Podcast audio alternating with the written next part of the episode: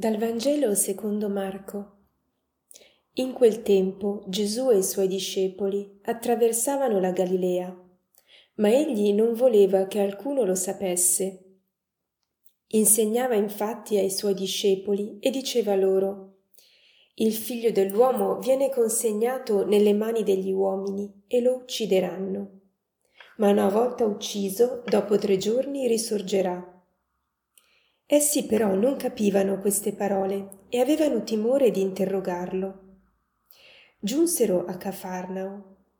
Quando fu in casa, chiese loro: «Di che cosa stavate discutendo per la strada?» Ed essi tacevano. Per la strada, infatti, avevano discusso tra loro chi fosse più grande. Sedutosi, chiamò i 12 e disse loro: «Se uno vuole essere il primo, sia l'ultimo di tutti e il servitore di tutti».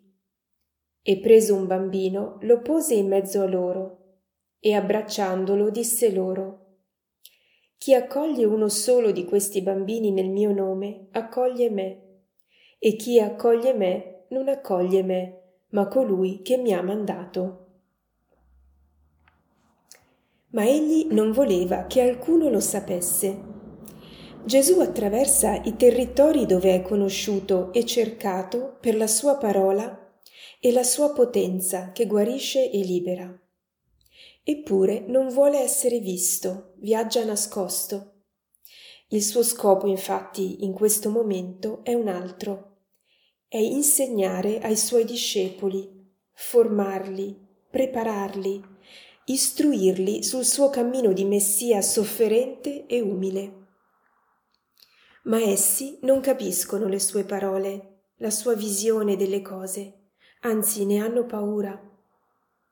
Al contrario suo vorrebbero attraversare villaggi e città al suo fianco in trionfo, acclamati e cercati, come quando dopo la moltiplicazione dei pani loro vorrebbero rimanere quando la folla è tutta esaltata, mentre Gesù li fa salire sulla barca e li manda via.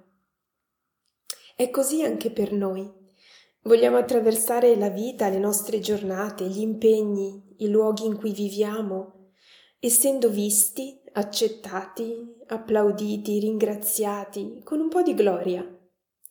Vogliamo appartenere a un Dio che vince ed è famoso e voluto.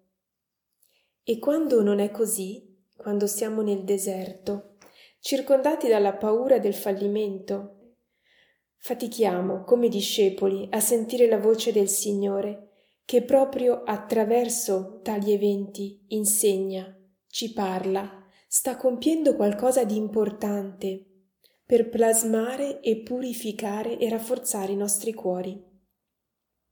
Gesù vuole rendere i nostri cuori innocenti e fiduciosi, come quelli dei bambini, e renderli forti e perseveranti, come quelli adulti e maturati dal fuoco.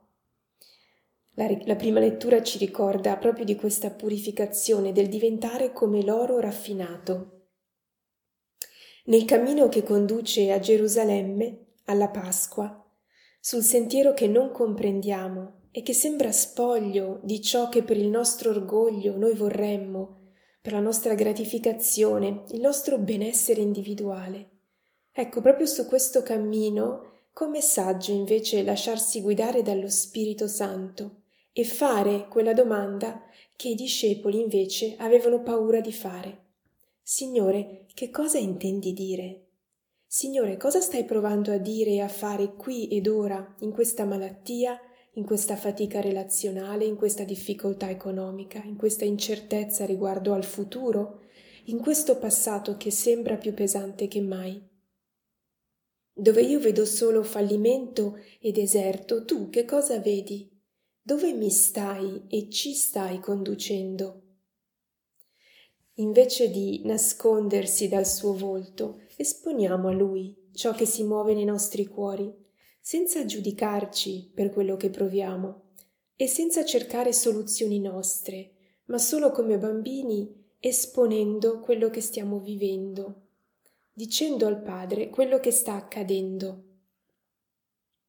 «Affida al Signore la tua via», dice il Salmo responsoriale oggi. Affida al Signore la tua via, Confida nel Signore e fai il bene. Abiterai la terra e vi pascolerai con sicurezza. Cerca la gioia nel Signore, esaudirà i desideri del tuo cuore. E il più profondo dei nostri desideri è proprio Cristo, l'incontro e la comunione con Lui, e Lui vuole proprio esaudire questo desiderio.